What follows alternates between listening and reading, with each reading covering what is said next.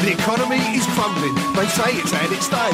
The workers are all rumbling. Revolution's on the way. But I could never be a Marxist. It goes against the grain. And before you call me past it, give me a chance to explain. You see, come up to Port Newell. He went with Danny Baker. Singing silly disco songs and reading Melody Maker. I'm seeing down at Dunkirk. Welcome to Radical, a podcast about the radical aspects of politics, music, and football. I'm your host, Cas Mudde. My guest today is Russ Rankin. Russ is a musician, record producer, hockey scout, and writer from Santa Cruz, California. He's best known as the singer of the punk rock bands Good Riddance and Only Crime, but has lent his voice to many other punk bands too. He is also the California scout for the Tri City Americans, a junior hockey team in the Western Hockey League. Russ is further an outspoken voice on many political issues, including animal rights. Welcome to the podcast, Russ. Thanks for having me. So let's start with my standard introductory questions. What was the first sports team you ever supported? Oakland Raiders, probably just growing up. This would have been in the 1970s, and they had just a reputation as being just a bunch of misfits and like weirdos and cast offs that other teams didn't want. And they somehow were really successful. They won a Super Bowl around that time. And the silver and black, the colors, I just really was attracted to that as a kid. So, yeah. What is your favorite political song? You know, I know I saw that in the questions that you were going to send, and I was thinking to myself, like, how do I narrow it down? There's a Frank Turner song, actually. It might even be Love and Ire song that I really think is brilliant. Talking about what is punk really doing and, and what are we doing here with this movement? Like, why haven't things changed? And when I hear that song, it's one of those I wish I wish I would have written it, you know? I mean, I could say that a lot of Frank songs, but there's that one. There's pretty much any Crass song from the first couple albums. Probably for me, it would be it would be California Über Alles or Bleed for Me by the Dead Kennedys, just because it's so effective and chilling and they were sort of my first real band that I was into and like went out and bought all their records and like dove into lyrics. And at that time, there wasn't the internet. So I'm like asking my parents, like, what happened during Watergate? And like, who's Pol Pot? And like all these questions. Becoming aware, you know, that life as an American wasn't as idyllic as culture and advertising would have us believe. So Bleed for me, I would say, you know, because I'm so dumb, I can't remember the title of Frank's song. I think it's called Love and Ire Song, but it's brilliant. Yeah. That's fine. And finally, what's your favorite political book? Uh, admittedly, my reading has fallen off in recent years. Uh, you know, I read op eds and articles more. But when I read Manufacturing Consent by Noam Chomsky, that was a big one for me. It's a classic.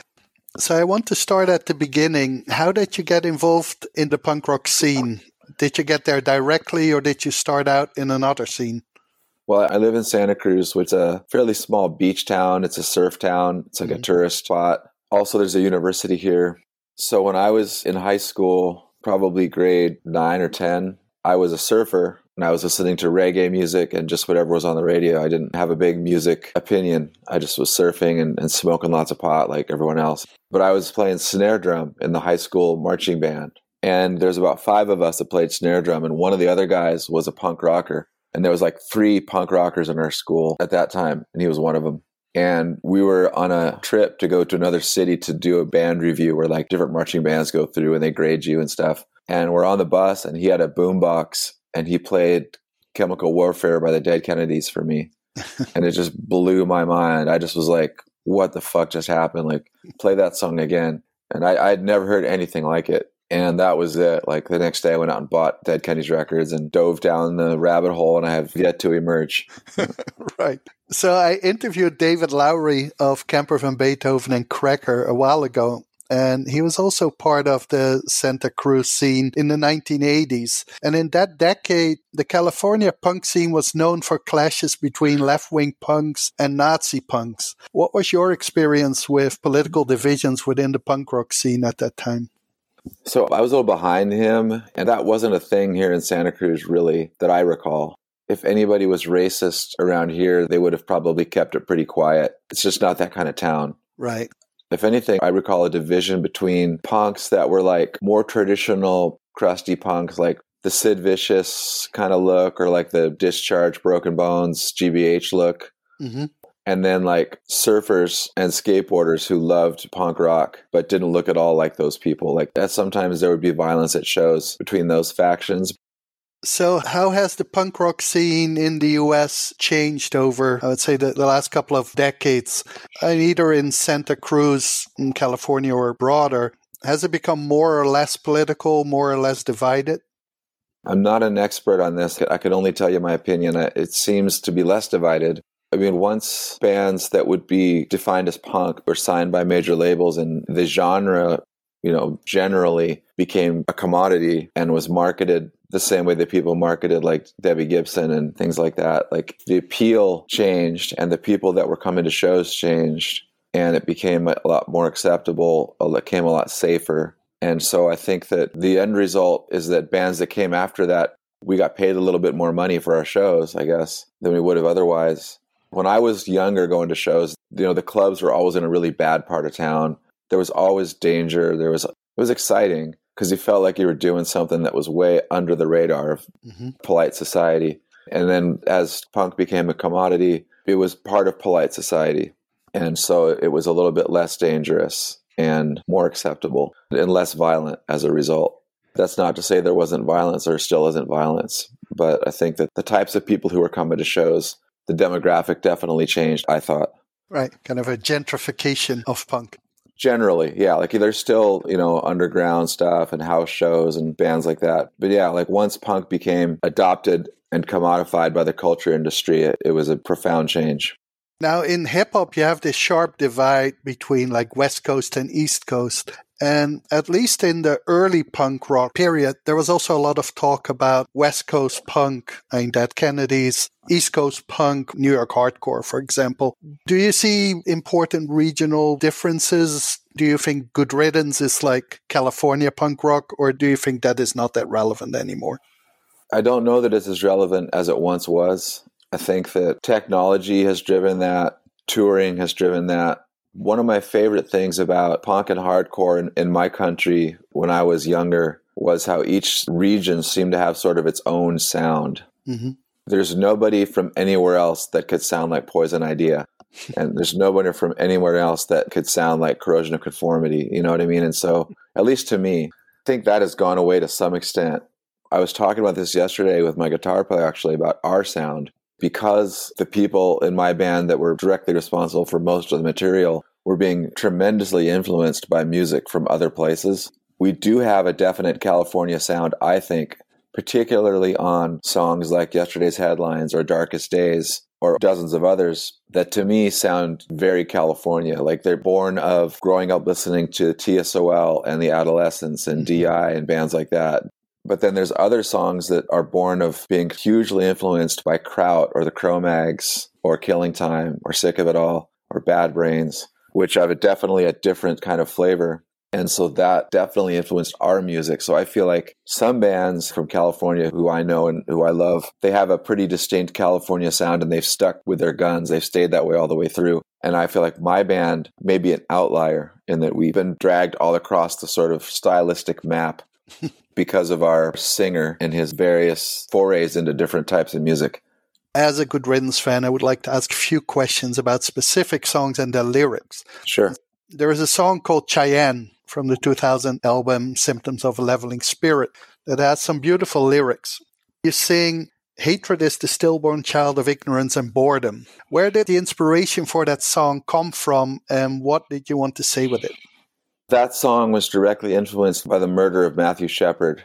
Mm-hmm. He was killed just because he was gay. And it didn't happen in Cheyenne, it happened in a different town in Wyoming, but I like the sound of Cheyenne better. If I'm writing songs, especially ones that are germinated by a specific event or place or time, I genuinely try to look past the exact event or time or place to dig into what laid the groundwork for this event. Like, what are the things that could cause this to happen? Because those are going to be more timeless. Like, mm-hmm. even though I, I love the Dead Kennedys, so most of their classic songs have an expiration date and the songs still stand up and are great. Like, they are so specific that as the decades go on and on, future generations are going to be probably less able to listen to the song and feel it as directly as maybe I did mm-hmm. that when those songs came out. And so that song is directly inspired by the murder of Matthew Shepard, but it never mentions him in the song. And so the song really is about xenophobia, homophobia, bigotry, fear, things like that. Another favorite track is Credit to His Gender from the 1996 album A Comprehensive Guide to Modern Rebellion, which is a scathing critique of misogyny. Do misogyny and sexism continue to be an issue in punk rock?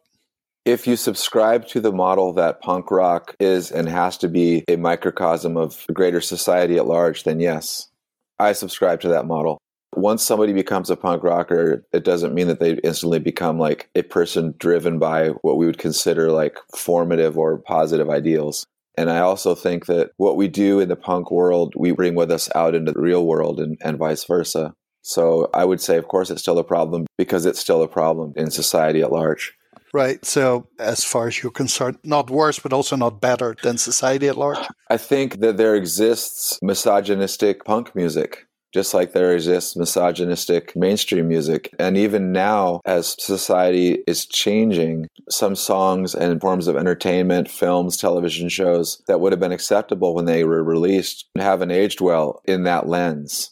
Right. And so I think the same could be said for music, where it doesn't even ascribe an ill intent to the person who created it. Yeah. It's just that what was okay at the time and what was deemed acceptable and fair game may no longer be so. And so there's that, and there's also there's there's some just people that think misogyny is funny. Uh, there's some people that don't care, and I, I care. Like I think it's a problem. I've seen a lot of bad things. I've seen a lot of poor behavior. And so to me, I felt like it was important to address it, especially in a scene dominated by cis white men. I thought it was important to address it. Absolutely. And it's also pretty rare that it is addressed in punk rock songs, I think. So I follow you on Twitter, and I would say two topics dominate your Twitter feed veganism and hockey. Why did you become a vegan? And is this purely personal or also political for you? Well, I think it's both. You know, I used to be a carnist.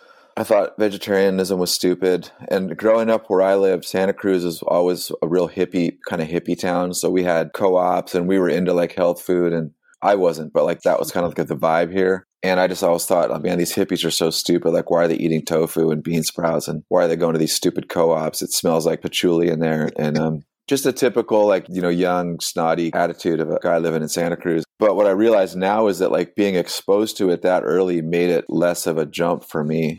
I was introduced to it because of the bands that I was listening to and the scene that I was immersed in. I was working at a bookstore that had a cafe in it. I worked in the cafe part. And this hippie chick that worked there, she would talk to me all the time about it. I realized now she was trying to like convert me. And she said to read this book called Diet for a New America by John Robbins. And I'm like, okay. And so I read the book, and that was a big thing for me. Like, I guess I didn't have any idea the scope of the violence and the institutionalized sadism and the environmental impact I had really had no idea about of the meat and dairy industry. And so that book was like a big slap in the face, like, wake the fuck up. And that was immediately followed by an article.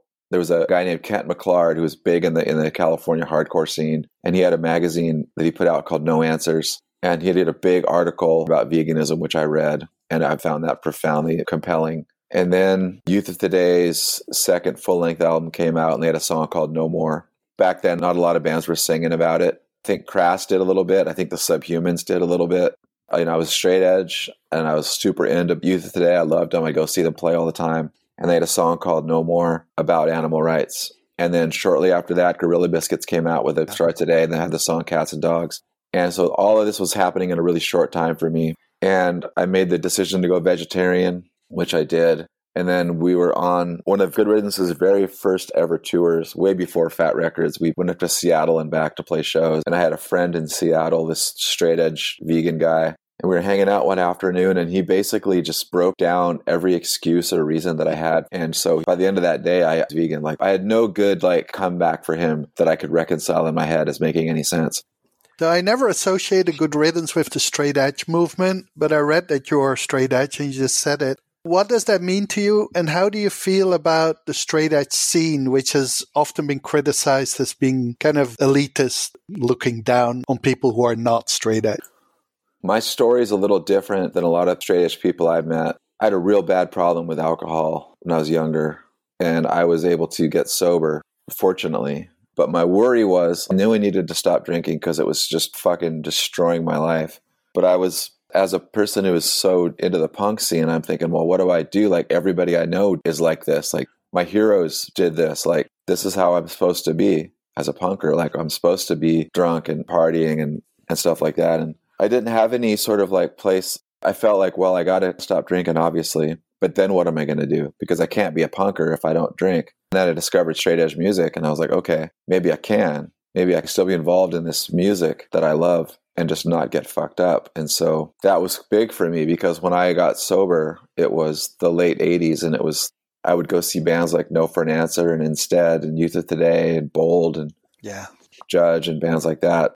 And the place I always saw those bands was at a club called Gilman Street in Berkeley, California and just going up to a club where there was like four or five hundred kids nobody was drunk or fucked up really and everybody was going completely completely fucking crazy like to me that made the transition easier and also when i first went from being like a punk that got sober to like a straight edge person i went through my period of being judgmental like suddenly i'm better than everybody and suddenly like if you're smoking a cigarette like you're a fuck up and i did some things that i'm not proud of early on in that sort of transformation didn't last very long for me. And I also think that a lot of people that were the most straight edge are no longer straight edge.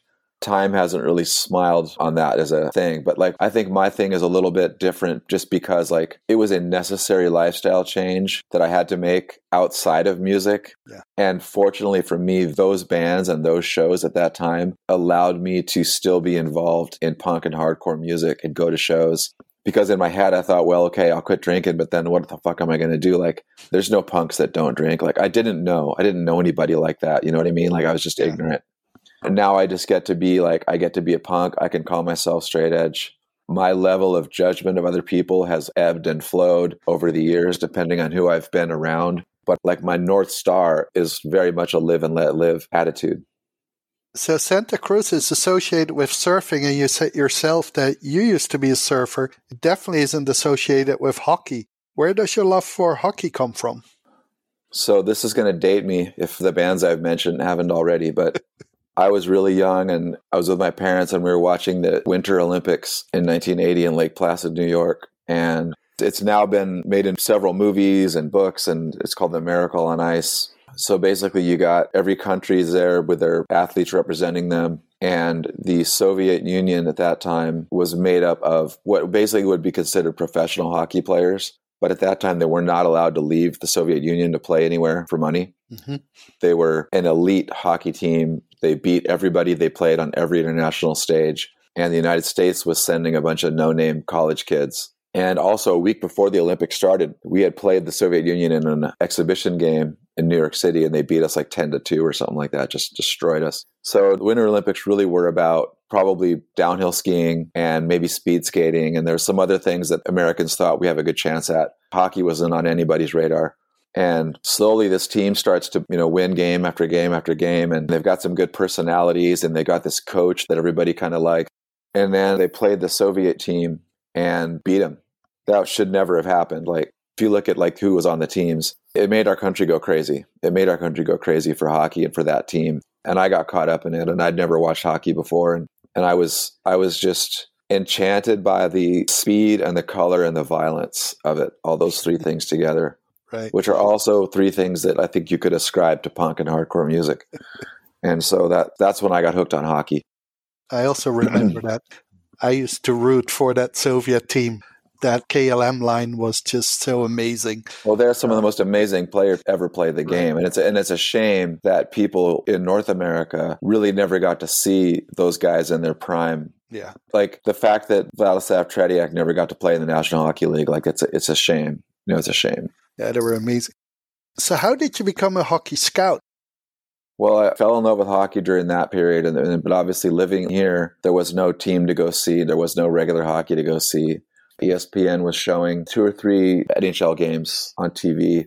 So I watched whenever I could and just studied the game and learned it. I was fascinated by it. You know, decades passed and everybody that I knew is just like, dude, you got to stop talking about hockey. Nobody cares. Like, you know way too much about this. Like, you should get a job in hockey. But, you know, I didn't play yet because I was, there was nowhere to play here. Fast forward to like the mid 2000s, the Western Hockey League, it's Canadian Major Junior. So there's 22 teams mostly guys that play in the Western Hockey League are 17, 18, 19 years old. Just like the Ontario Hockey League and the Quebec League, it's scouted heavily by the NHL. And when you're 18, that's your NHL draft year. So it's not uncommon for elite players in the Western Hockey League to be drafted by the National Hockey League. But in mid 2000s, the level of hockey in California had become called the Gretzky effect. Gretzky gets traded to the LA Kings in 1988. Yes, yes. Hockey now is center stage. It's cool. It's hip. Now kids that are athletic that would typically have gravitated towards football or baseball. Now they want to play hockey because of Wayne Gretzky. And now there's like six more rinks in Southern California than there used to be. And now there's tier hockey programs. So if your kid's a good hockey player, now he doesn't have to leave the state. He can actually stay and play tier elite hockey in California. And now those tier programs are enticing coaches to come from Canada or the East Coast. So the combination of all of that meant that like there are now players who are born, raised, and trained in California who are really good hockey players. And some of those guys by the mid 2000s were starting to find their way up to the Western Hockey League and have success. Because the Western Hockey League territory is basically Minnesota to Texas and everything west of there, and all the western provinces of Canada. So this is happening, and then I'm wanting to really work in hockey, and I took an online course to try to get a degree in how to do it, being a scout. And then I was also fortunate that over the years I'd made a friend with somebody who was in the National Hockey League, a player who also was a Good Riddance fan. And then it also turned out that he was co owner of a team in the Western Hockey League called the Kootenay Ice, which played in southeastern British Columbia.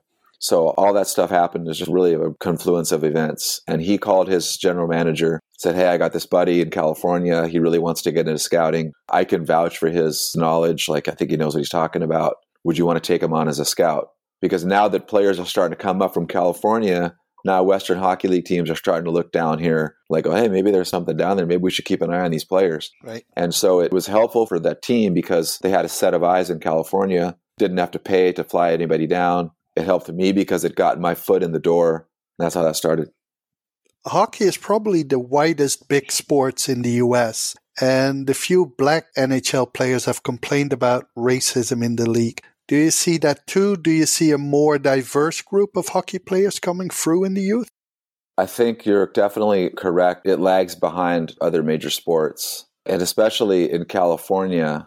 So, the hockey that I watch when I'm scouting, it's the best of the best. And those programs cost parents thousands and thousands and thousands of dollars. And there's all the equipment. And nowadays, it's not just like, hey, we're going to practice a couple times a week. It's like they're hiring a separate stick handling coach, a separate skating coach. It's incredible the amount of money that's spent. And so that right away, because of how our country's class system and economic system is set up, that excludes a lot of people right off the bat who may love the game and who may be great at it. And that's unfortunate. I do think it's becoming more diverse all the time. Not only on the National Hockey League do you see it, but it trickles down. Like when I go to see games now, it's not all white kids. But I also know that the sacrifices that families have to make for their kids to play at that level financially are insane. And I don't know what the solution really is for that. I know the National Hockey League has a lot of programs in more urban areas to try to introduce hockey to kids at a younger age who normally wouldn't be exposed to it or be able to afford to play it, providing equipment, ice time, things like that. But in California, where like you can't just take your kid out in the backyard and skate every day, there's a finite amount that people can afford to do. And I'd never experienced it myself as far as like any kind of like taunting or just out and out racist behavior at hockey rinks. But I absolutely believe that it exists still and it, it makes me ill, makes me sick. And hopefully that it goes away as as the league begins to look more like we do as people, and then as people who attend games, fans become less tolerant of that kind of behavior. Now, given the experience that we have from other sports, including football or soccer, unfortunately, that could take a long time. So, finally, what is the greatest misunderstanding about punk rock and politics? That's a great question. My personal opinion and struggle has always been the untapped potential of punk to affect greater social change. So, does that mean that in a sense, you feel that punk is not as political as many people think, because a lot of people think that punk is like an inherently political music slash scene. I think that's entirely subjective, and especially nowadays. I think that for me to assume if I see somebody else with like a punk rock shirt or patch or something, for me to see that person and without a word spoken assume a like mindedness politically is my bad. I wish everybody thought the way I did and we would fucking march on Washington and we would demand a social agenda. That we have the numbers. Then the problem with punk is that it, nobody gets to be in charge. Like, no, I mean, probably not the problem. Probably the, the saving grace is that nobody gets to be in charge. And what's punk for me isn't necessarily going to be punk for the guy next to me at the show. Right. And there's a place for bands that have nothing political to say, that are just fun. I can name a bunch of them. And it's because of the ultimately it's the music that I was first drawn to. Crass, Conflict, Dead Kennedys, bands like that. That's what punk means to me. This needs to be about some sort of social change. Now that I've heard this music, now that I've been turned on to this way of thinking, now that this song or group of songs has inspired me to research the ills of the 21st century, what can I do or we do as a movement to rectify that? And that may not go through everybody's mind. And then my struggle is that that has to be okay, that it's for what each person, what it is. And whether it's just entertainment, if it's just a way to blow off steam, if it's just a way to piss off our parents, whatever, whatever it is, it's got to be okay. And uh, that's my biggest struggle with it. Like I would guess if I'd answer your question, that I my struggle is that I don't think it's political enough. Right. Thank you very much for coming on the show, Russ. Thank you. I really appreciate it. If you want to keep up to date on the many things Russ is doing, you can follow him on Twitter at, at. Thank you for listening to Radical. The music is from the Gonads with the classic song Karl Marx supported Millwall. I want to thank Jack Fernandez for helping me with the editing and I'm your host, Cas Mudde. If you liked the episode, please subscribe to Radical on your podcast platform of choice and don't forget to rate us. Till the next time. The economy is crumbling. They say it's had its day. The workers are all rumbling. Revolution's on the way, but I could never be a Marxist. It goes against the grain. And before you call me past it, give me a chance to explain. You see, come up to Port Newell. He went with Danny Baker. See you silly disco songs and reading Melody Maker. I see him down at Dunkout, playing with his beard. No wonder that Das Kapital turned out a little weird.